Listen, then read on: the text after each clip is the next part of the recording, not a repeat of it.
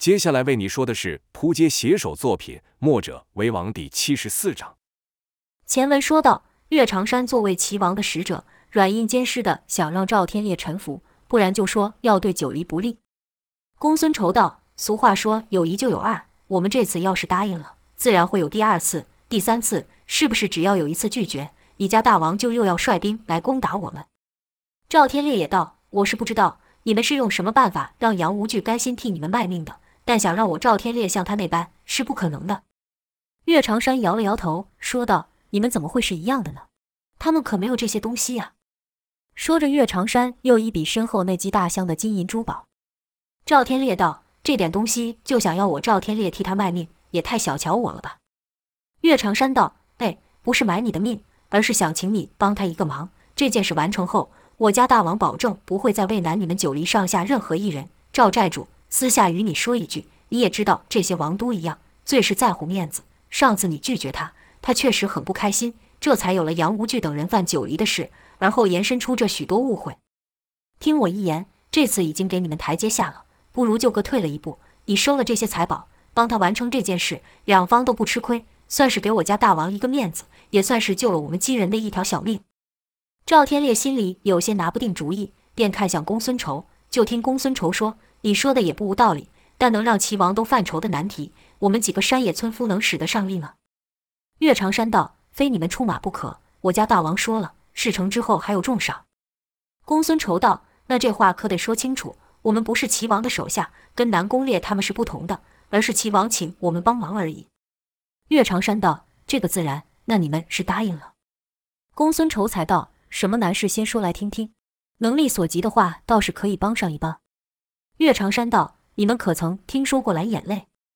赵天烈与公孙仇几乎是同时咦了一声，而后说道：“蓝眼泪不是只出现在神话中的玩意吗？”岳长山道：“从前我们也是这样认为，直到南边的楚王得到了金龙鳞。”公孙仇惊道：“你说的是真的吗？楚王手上有金龙鳞，那些东西真的存在这世上？”岳长山道：“这事不只是我家大王亲眼见过，晋王也看过了，此事可说是千真万确。”赵天烈道：“难道齐王想让我们把那玩意从楚王手中抢来？”岳长山是哈哈大笑，说道：“那不就是让你们去送死了？”岳长山觉得可笑，赵天烈可一点都笑不出来，只是盯着岳长山。岳长山收住笑后，才说道：“金龙鳞出现后，蓝眼泪也出现了。”公孙仇道：“他在哪里？”岳长山道：“在晋国北边的一个叫做霍的小国内。”听到此，公孙仇就觉得奇怪。问道：“这蓝眼泪可是稀世珍宝，几百年来都只是传说，怎么你家大王能如此确定它就在霍国内？这不会是什么陷阱吧？”岳长山说：“老爷子多虑了，你听我说完，你就知道事情的原委了。”岳长山续道：“我大齐乃泱泱大国，汇集了天下贤士良才，连在北方的霍公也很向往，派了大儿子来我大齐学习。这一来就是四年，我们是每日三餐，好吃好喝的养着他。哪知前些日子……”霍公死了，这王位本应该要传给大儿子，可他的弟弟趁其不在国内，将这王位给夺了去。那大儿子便来找我家大王，助其恢复王位。为了说服我王帮他，便将蓝眼泪的事情说了出来。原来这天下至奇之物一直都在他们手上，世世代代不曾拿出，只有下一个传承王位的人才会知道这天大的秘密。他也知道这是他不应该说出来的，因为霍国只是个小国，若是让人知道他们有蓝眼泪的话，那肯定保不住。可现在他不但王位没有了，连霍国也回不去，便管不上这些了。他向我家大王承诺，只要助能帮他夺回霍国，蓝眼泪便心甘情愿地奉上。赵天烈便道：“想必你们是帮他夺回了王位了。”岳长山道：“这个自然，他已经成为霍公了。”赵天烈又道：“照这样说，蓝眼泪此刻应该已经在齐王手上了，不是吗？”岳长山摇了摇头，说道：“这就是我家大王要拜托你们的事情了。”那家伙回去后就不认账了，甚至仗着离晋国近于我们远，威胁我们大王，说要是再派人来索要，他便来个抵死不认。逼急了，他便要把蓝眼泪送给晋王。赵天烈道：“好一个忘恩负义之人！”岳长山道：“岂止是忘恩负义？他在我齐国的日子，我家大王对他是照顾有加，出钱出力帮他上了王位事小，但受此对待，试问谁能吞得下这口气？”公孙仇心里暗笑道：“活该，你们也有这么一日。”可嘴上却是说道：“你们想要我们替你们取回蓝眼泪？”岳长山道：“正是如此。你们如能帮我家大王出了这口恶气，以后自然不会再与你们为难。”赵天烈说道：“齐王手下高手如云，怎么不派他手下那些人去呢？”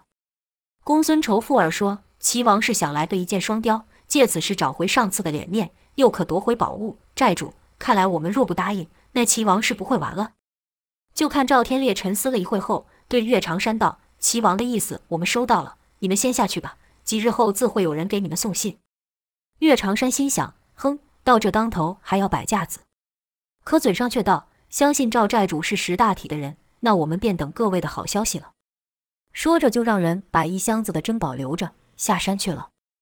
岳长山走后，赵天烈立刻将梁月英、李密、费斯、卢也平等人召来议事。公孙仇先将刚才所发生的事说一遍后，赵天烈便让众人都说说此事该怎么应对。李密先说道：“传闻蓝眼泪、金龙鳞、凤凰蛋、不死丹与天外金乃上古圣物，一直以来人们都以为只是神话，没有人真正见过。莫想到现在一次就出现两个。”卢也平问：“那人不是说齐王手下高手如云吗？怎么不自己派人去取？那些乌鸦人不也为他卖命吗？”公孙仇道：“这话我当时也问了，对方只是笑而不答。”梁月英道：“齐王若是想派人去取，自然不是问题，但他是想让我们九黎替他出手。”卢也平不解，问道：“这是为什么？不论是谁，只要能替他把那蓝眼泪抢回来，不都一样吗？”梁月英说道：“权力。”卢也平愣了一下。重负道：“什么权力？这是什么意思？”梁月英道：“我们若是替他做这件事，就表示九黎向他低头，受他驱使。”费斯道：“王又算什么东西？上次使毒偷袭都被我们打回去，这次又能拿我们如何？要我说，低头一次就会有第二次。我们九黎上下都是硬骨头，怕他个屁！”李密道：“我们在武林中虽然占有一席之地，但若放到天下的格局里，我们也不过是一个小国而已。”正如我们把梅花庄给灭了，齐王也可以随时把我们给灭了。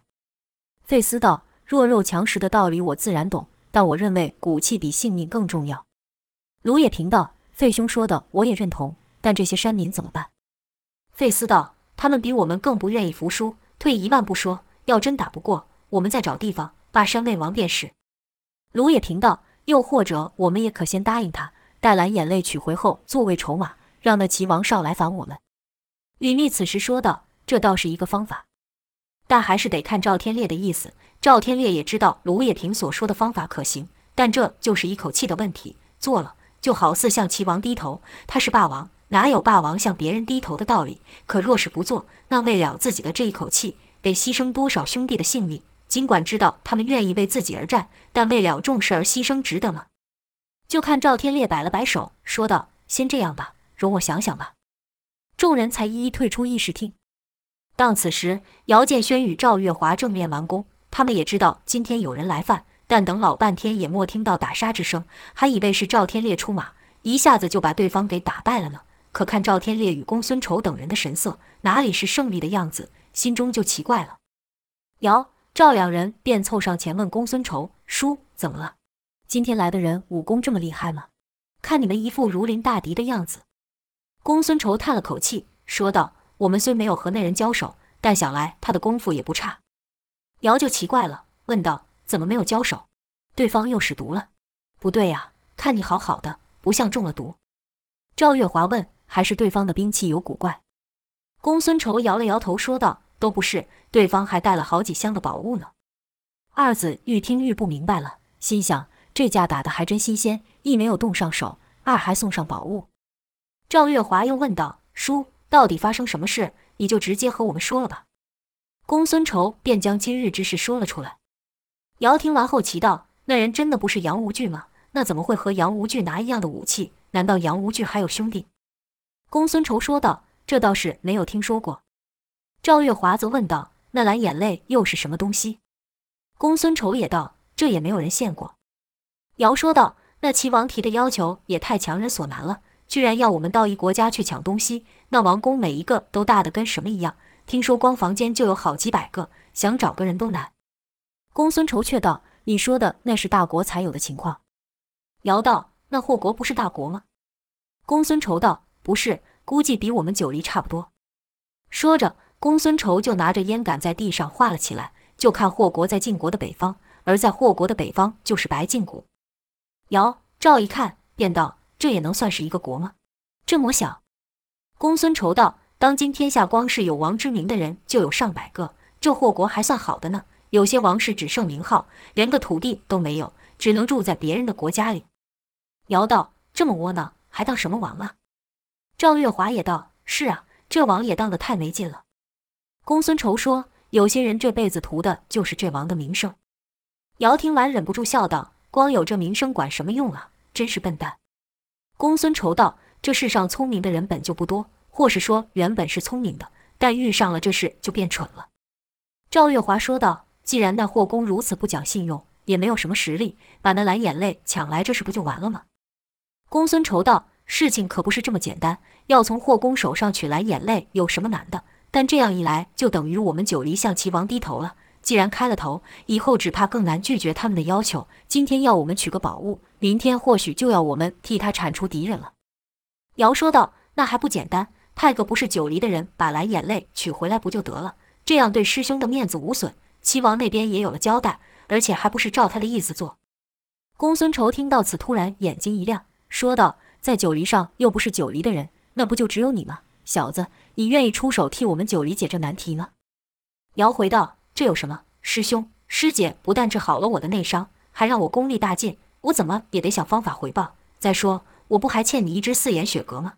这次一定抓来害你。”赵月华道：“你想自己去，这可不行。叔说过，这蓝眼泪乃天下至宝。你现在说的好听，谁知道见到宝物后会不会就变了卦，从此远走高飞去了？”我得跟着去，好好监视着你。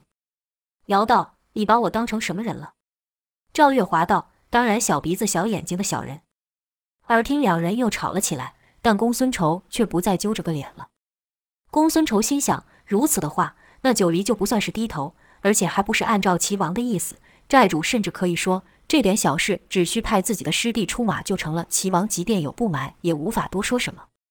公孙仇兴奋地立刻起身。拉着姚建轩与赵月华去找赵天烈。尽管此时天色已暗，可赵天烈房内的灯还亮着。公孙仇便喊道：“寨主，我有方法解九黎之危了。”里面传出一女子声，说道：“叔，不用客气了，直接进来吧。”是梁月英的声音。原来赵天烈还在与梁月英商议该如何处理齐王之事。梁月英知道赵天烈的性子，不愿低头，也知道蓝眼泪虽然是世间至宝。但对齐王而言，只是让九黎臣服的一个棋子，便与赵天烈分析战会如何，臣服又会如何的利弊得失。公孙仇进来后，便将刚才尧的话说出。赵天烈与梁月英听完后，登时是眼睛一亮，心想这倒是个两全之计。梁月英便对尧说道：“师弟，你可真是聪明，你瞧，我们当中没有一人想到。”尧说道：“这就叫做当局者迷，旁观者清。师兄师姐要考虑的事情太多了，不像我。”头脑简单，没什么顾虑。赵天烈笑道：“这样才好，这样才好啊。”尧道：“而且师兄师姐对我如此好，我一直想找机会回报，没有想到这机会来得这么快。”梁月英道：“我们师出同门，自然该对你好。再说你那内伤是因为救月华所致，即使我们没有任何渊源，也该如此出手相助。不过今日这事，还真得麻烦师弟出手了。”尧道：“帮忙说不上。”我也想看看这蓝眼泪有多么神奇，不是说这玩意从没有人没见过吗？此时赵月华喊道：“你看，你看，我刚就说了，不能他自己去，以免他献了宝物后起了贼心，就此跑了。我得跟着去监视他。”赵天烈听赵月华又要出去，脸当时就沉下来了，说道：“上次你出去一趟，惹出了这么多事来，还不够吗？”赵月华替自己辩解道：“那跟我有什么关系？即便我哪都没去，他们还不是会打上来？”赵天烈道：“但为了保护你而让弟兄们多遭伤亡，甚至是公孙叔那得意的徒弟石刚也因此丧命，这事又怎么说？”提到石刚，赵月华心里难过，便低下了头，不再说话。姚本想替赵月华说几句，但一想到这是他们一家人在说话，自己不便插嘴。就看梁月英轻搭赵天烈的手，摇了摇了头，示意赵天烈不要再责骂月华，而后对赵月华说道：“我相信你。”赵月华还以为梁月英也要阻止自己，没有想到梁月英居然会这样说，甚感意外，便抬头看着梁月英。就听梁月英说：“连师弟都出力了，你是我们的女儿，自然该为九黎做些事。”赵月华便乐道：“这么说，娘是答应了？”赵月华问是这样问，但却是把眼神瞥向赵天烈那边，就看赵天烈本想要说些什么，梁月英手一捏，制止了他，对赵月华说：“你们先出去吧。”几人看梁月英有话要私下对赵天烈说，便都出了去。待房中又剩赵梁二人时，梁月英便道：“你不觉得他们很像吗？”赵天烈不解，问道：“很像？像什么？”梁月英没有直接回答，反而是说起了往事。想当初我武功全失，跟着你从无到有，经历了多少生死关头，面对多少敌人，我们都是一起面对。跟随我们的人愈来愈多，而后我们开山立寨，这才有了九黎。赵天烈听梁月英突然说起往事，虽不明白其用意，但想起往事，心里也是一阵感动，说道：“我只懂得打打杀杀，要没有你，根本不可能有今日的一切，也不会有这么多人愿意跟随着我。说不定他们有一半是跟随着你呢。”梁月英开玩笑道：“这还真说不定呢。你看月华与小瑶，不就像我们从前那样吗？我知道你爱护月华，但我们不可能一直保护着她。再说月华的性子，你不是不知道，愈是制止她。”他愈想反抗，我觉得这次他回来后有些不太一样。赵天烈则道：“哪里不太一样？我怎么没有看出来？”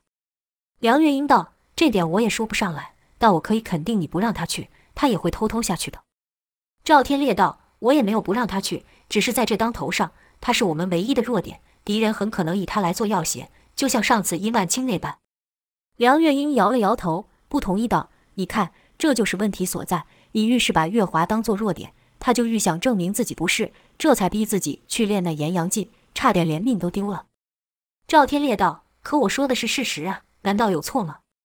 梁月英道：“这次情况不一样，齐王既然想让我们帮他做事，就不会再派人阻扰。我倒认为这时候反而是安全的。”赵天烈道：“但万一不是呢？”梁月英道：“月华的武功如何，你心里不清楚吗？再说还有姚师弟呢，以他的现在的武功。”我看江湖上能胜他的也不多。赵天烈道：“这两人的功夫有长进是不假，但这是两回事啊。”梁月英道：“难道你没发现月华对我们这个小师弟上心了？”赵天烈有些讶异道：“是吗？”梁月英道：“看看你，连这都没有发现，还说什么关心月华？”赵天烈尴尬道：“这女儿家的心事，我哪里知道？”梁月英道：“听我的，让他们去一趟吧。你终日让他留在九黎也不是办法。”九黎是你和我的事，但不一定是月华想做的事。赵天烈听完后喃喃道：“九黎是我们的事，却不见得是月华的事。那月华想要的是什么？”梁月英道：“这我怎么知道？但我知道他现在想和小瑶一样证明自己，所以你就相信他一次吧。”赵天烈这才点了点头，说道：“女儿家的事，自然是你比我懂，我听你的就是。”赵月华在听到赵天烈答应自己下山时，高兴得都跳了起来。尤其听到赵天烈对他说：“这次的任务就交给你们了。”赵月华的心情更是复杂。这是他第一次为九黎做事，也是赵天烈第一次这样对他说话。赵月华回道：“爹爹放心吧。”梁月英温柔地说道：“这次看你的了，可别让你爹爹失望啊！娘对你有信心。”赵月华低声说道：“多亏了娘帮我说话。”梁月英小声回道：“你爹他是吃软不吃硬，没事的，他心里也是肯定你的，就是嘴上不说。”赵月华点头道：“那还得分是谁跟他说？”梁月英笑了笑，莫回话，反是对姚建轩说道：“你知道这一路上最重要的是什么吗？”姚自然地回道：“当然，那叫蓝眼泪的玩意了。”却见梁月英摇了摇头。姚不明白，心想：“我们此行不就是要去拿那蓝眼泪吗？那还有什么比那更重要的？”这时，赵天烈轻咳几声，挑眼向赵月华看去。姚建轩这才明白，对梁月英而言。最重要的自然是赵月华了，便回道：“懂了，我明白了。”梁月英道：“你真的明白了？”姚回道：“包在我身上。”梁月英这才笑了出来，说道：“那就交给你了。”如此，姚赵两人才离开了九黎，前往霍国。途中，赵月华就问道：“娘最后跟你说的是什么？怎么我一句也听不明白？”姚乐道：“师姐的意思是，这件事主要还是得靠我。你呢？要功夫，功夫不行；要头脑。”脑袋不灵光，就是个陪衬而已。两人就这样打打骂骂，热热闹闹的上路了。于一个月黑风高的夜晚，霍公的榻前突然出现了两个人影。霍公身材甚是胖大，一脸肥肉，让其中一人忍不住啧了一声，说道：“就他这样子，还敢跟那蛮横的齐王叫板，可真是活得不耐烦了。说话之人正是赵月华，另一人自是姚建轩了。原来两人照着公孙仇所说路，走了好几十天，翻过了一座山后，到一个偏僻的地方。姚心里还想，这里要说有个山寨什么的，还可能会有国家呢。老爷子是不是记错了？再走没有多久，就看到那祸国居然真就在这不起眼的地方。姚心想，这地方比九黎都不如，要潜入这里实在是太容易了，便对赵说道：“你说这是奇怪不奇怪？”姚没头没脑地问这一句，赵自然不解，反问道。什么是奇不奇怪？姚道：“这么一个小国，在这乱世中，居然还能生存下来。”赵说道：“或许就是这小国根本无利可图，所以连打他都嫌麻烦。”姚笑道：“谁能想到那蓝眼泪天天就藏在这？我看也别另生事端，等到天黑，我们悄悄进去，让那霍公把东西交出来就好了。”赵问道：“要是他不交呢？”姚耸了耸肩，说道：“那就再看着办了。以他们此时的武功。”要潜入这小小的霍国根本不是问题。两人打倒了几个守门的侍卫后，便到了霍公的床前。这时候，那霍公睡得正香呢，鼾声如猪。赵月华看着就心里生厌，拿出随身宝剑，在霍公的胖肚上拍了拍。霍公只感到一阵冰凉，伸手挠了挠后，居然继续睡。姚看到霍公这模样，不禁心想：该说这人是大胆还是愚蠢？惹了这么大的事，居然还能睡得这么香，也算是一绝了。跟着就拿过赵的宝剑，用力地朝霍公的胖肚上打下。就听“啪”的一声轻响，那霍公弹了起身，刚想喊道：“哪个混账！”可话刚说到一半，就硬生生地止住了，因为在他的眼前是一把明晃晃的宝剑。霍公颤声道：“你们是谁？不要乱来啊！我外面有三千侍卫，你要伤了我一根汗毛！”那霍公还想胡说，就被姚又用剑面拍了一下，痛得他叫出了声。姚说道：“真会吹。”别说你没有三千侍卫，就算你有三万侍卫，此刻也救不了你。赵则是说道：“其实呢，看你睡得这么香，本是不好意思打断你的，所以你快点把东西给我们，我们便离开，你就继续睡你的觉如何？”霍公问道：“什么东西？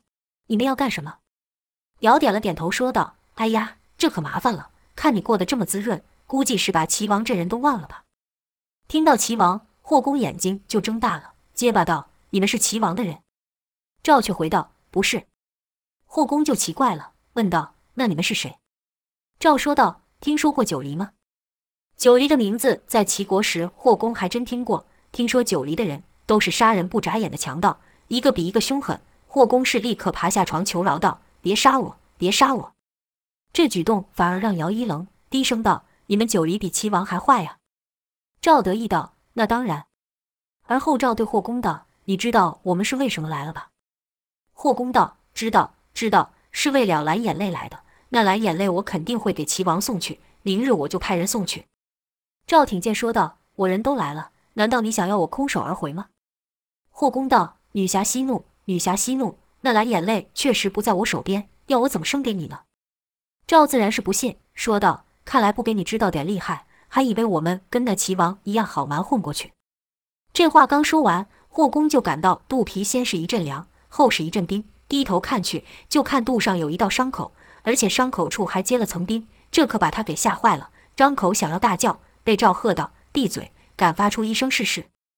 那霍公才忍住不叫，可呼吸急促到像是要喘不过气般，捂着心口就倒了下去。姚赶忙低身查看，一手搭在霍公的背上，运气助其调息，还低声说道：“没事，不会死的，看你吓成这样。”霍公那口气才顺了过来。霍公知道这次是赖不掉了，不等姚赵催促，便窜入床底，掀起了一块地，从中拿出一个精美的盒子。赵问道：“蓝眼泪就在这盒子里吗？你要是敢耍花样的话，可就别怪我了。”说着，赵运起了寒冰劲。霍公顿时感觉一阵寒冷，说道：“是真的，当然是真的。”霍宫就将盒子给打开，盒子刚开。就有柔柔蓝光从盒内发出，于黑暗中是说不出的好看。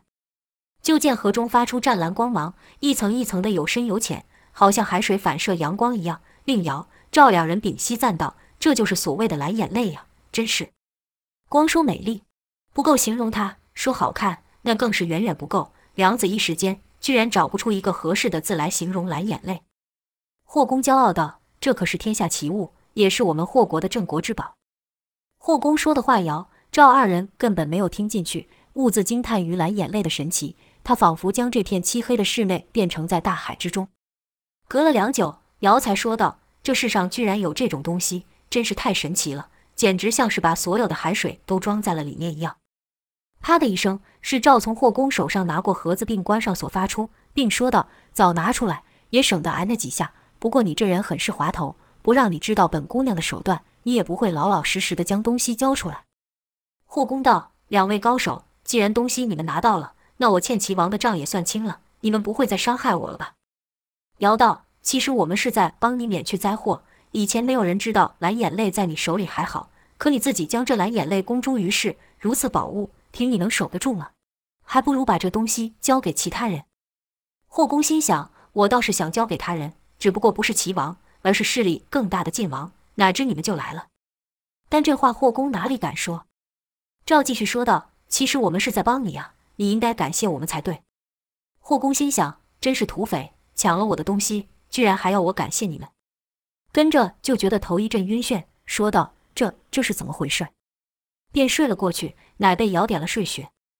姚说道：“刚才说了，把东西交出来，就让你好好睡个饱。我可是言而有信的。”而后姚、赵两人窜身而出，消失于黑夜。出了霍国后，姚还继续往北行。赵便问道：“喂，你这是要走去哪？”姚回道：“你忘了，我还欠公孙仇一只四眼雪蛤吗？”赵才想起了还要去白净谷的事。两人欲往北走，四周温度是愈来愈低。脚下的积雪也愈来愈厚，好在两人此刻的功力都比之前增进不少，不然光是这份寒冷，恐怕就吃不消了。花了三日的功夫，姚赵才找到那白净谷。这地方果然如公孙仇所说，是一个终年被白雪覆盖的地方。这白净谷和一般谷地不同，中间凸起了一个小山丘。二人走近看，那山丘的顶端还开了口，里面也是一片雪白，而且一眼望不到底。姚便说道：“地方我们是找到了。”可要怎么引出四眼雪蛤呢？赵也想，这四眼雪蛤身体接近透明，即便在你旁边也看不着。对了，用你炎阳劲试试。姚道：“可是我的炎阳劲已经与体内浑元功融为一体，还能使出来吗？”赵道：“即便融为一体了，但那还是炎阳劲呢。”姚左右看了看，说道：“但这里除了雪之外还是雪，没有东西让我烧啊。”赵说道：“这点倒是麻烦，这地方居然连块石头都看不到。”雪融化后只会变成水，那就用这个吧。说着就把随身宝剑取出。姚道：“要我烧这件？别闹了，这哪能成？”赵道：“剑你当然烧不了，但剑鞘上的装饰你总可以吧？”这剑鞘有一条铁链，上面还有一些金属做点缀。姚看了看后说道：“这倒是可以试试，只是就这么一点东西，不知道够不够吸引雪蛤。”赵道：“你几时变这么婆妈了？不够的话，我们再找就是。”姚平白被赵一阵数落，便道：“那我运功试试。”赵也知道炎阳劲厉害，就闭上了嘴。但炎阳劲与寒冰劲既然已被浑元功给吸收了，哪能再取出来单独来使？顾瑶试了几次都没有成功，还将剑鞘都给捏扁了。赵又取出身上的一些小饰品给瑶去试，但结果也是一样，最后只剩下那蓝眼泪了。赵便道：“用这个试试。”瑶道：“你疯了，要把这宝物用坏了。”回去你怎么交代？可赵心想，这蓝眼泪拿回去就要交给别人，不是自己的。但四眼雪蛤就不同，抓到了就是自己的。要想提升寒冰劲的功力，还得依赖雪蛤了。故对赵而言，雪蛤比蓝眼泪还要重要。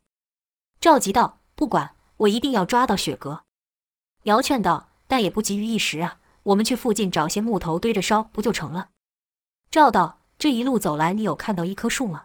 再说，堆个木头就能把铁给融了。”你在跟我开玩笑吗？姚道，你别急嘛，我们再想办法。对了，雪蛤爱吃毒物，我们去抓些毒物来，说不定他们就会现身了。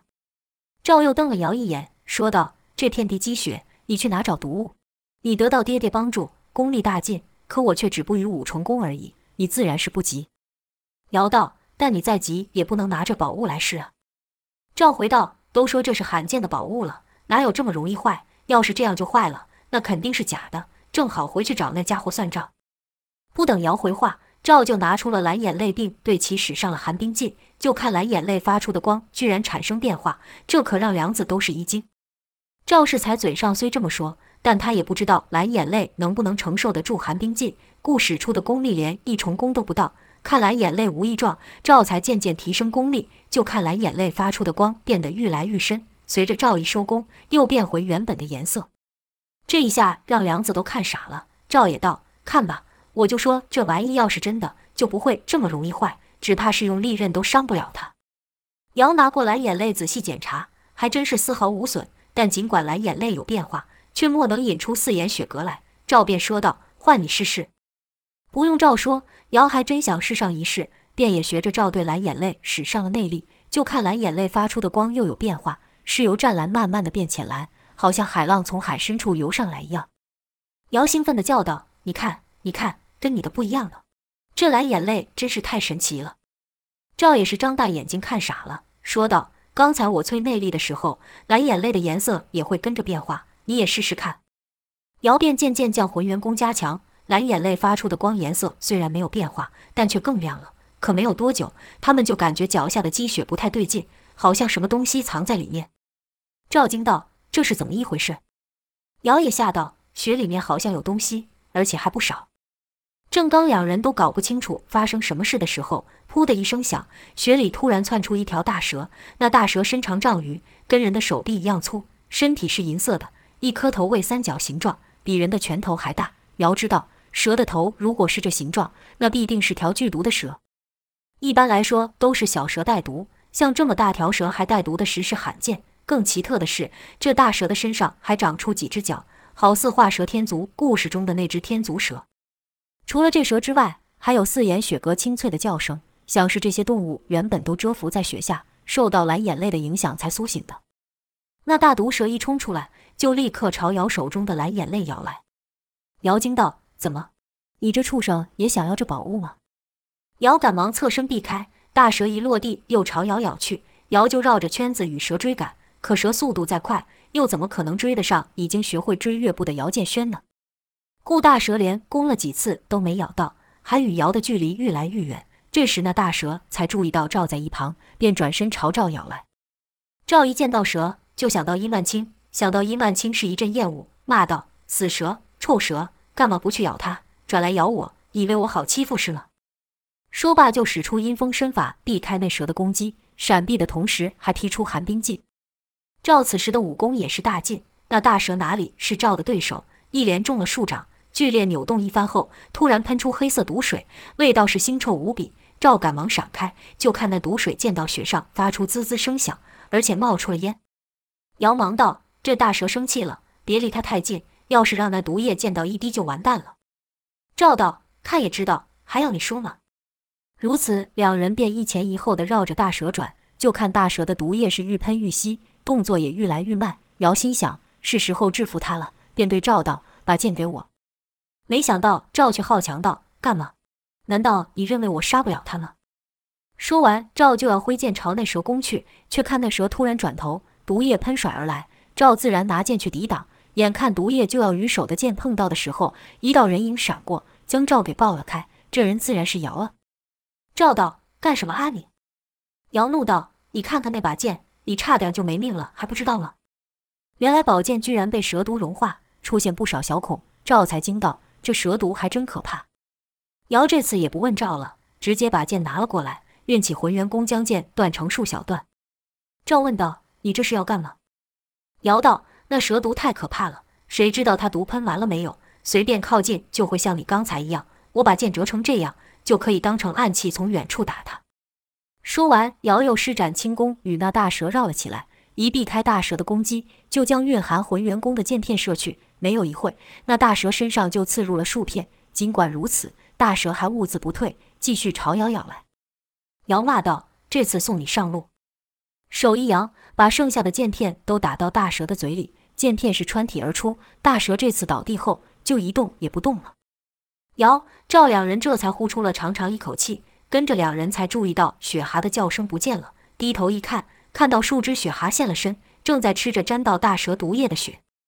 瑶、赵护看了一眼，小声道：“先别惊扰他们，等他们吃饱后再抓。”就看四眼雪蛤一边吃背上一边生出冰晶。赵见状是乐到眼睛都笑了，心想：这就叫踏破铁鞋无觅处，得来全不费工夫。原来那大蛇喷出的毒液不但含有剧毒，而且还极热无比，这才能一下子便把赵的宝剑给烧出好几个洞。这对雪阁来说就是最美味的食物了。随着雪蛤移动，数个雪蛤冰晶都落了地。摇笑道：“这么多冰晶，够你练到九九八十一重功了。”赵也乐道：“我才没有你这么贪心，我只要练到跟娘一样就好。”待雪阁将毒物吃完要隐身的时候，姚、赵两人是立刻出手，可抓了一只。赵本还想再多抓一些，却被姚给阻止。姚说道：“一只还给林远留，一只你留着练功，其他的就放过了吧。再说你现在有这么多冰晶，练那寒冰剑也足够了。”赵才没有再去抓其他的雪阁。赵看着满手的冰晶，忍不住得意笑道：“本姑娘一出手是马到成功，一举两得。”姚则是说：“真没有想到这蓝眼泪还有这种能力。”赵说道：“但我刚才运寒冰剑的时候，怎么没有这样？”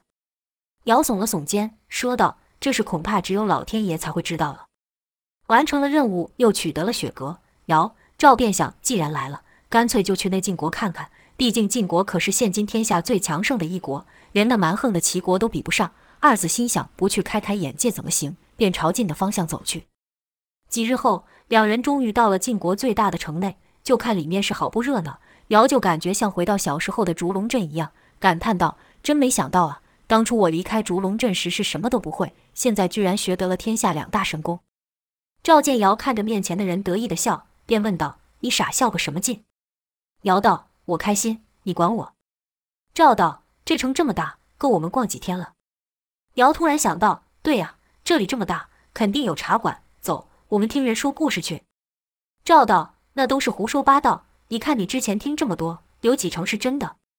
姚道：“真真假假，假假真真，管他这么多呢。只要他讲得精彩，我看得高兴就好了。走吧，当给自己庆贺一下。”赵问道：“庆贺？庆贺什么？”姚笑道。就庆贺你马到成功，一举两得，寒冰劲更上一层。赵也乐道：“就会吹牛，我都还没有练成呢。”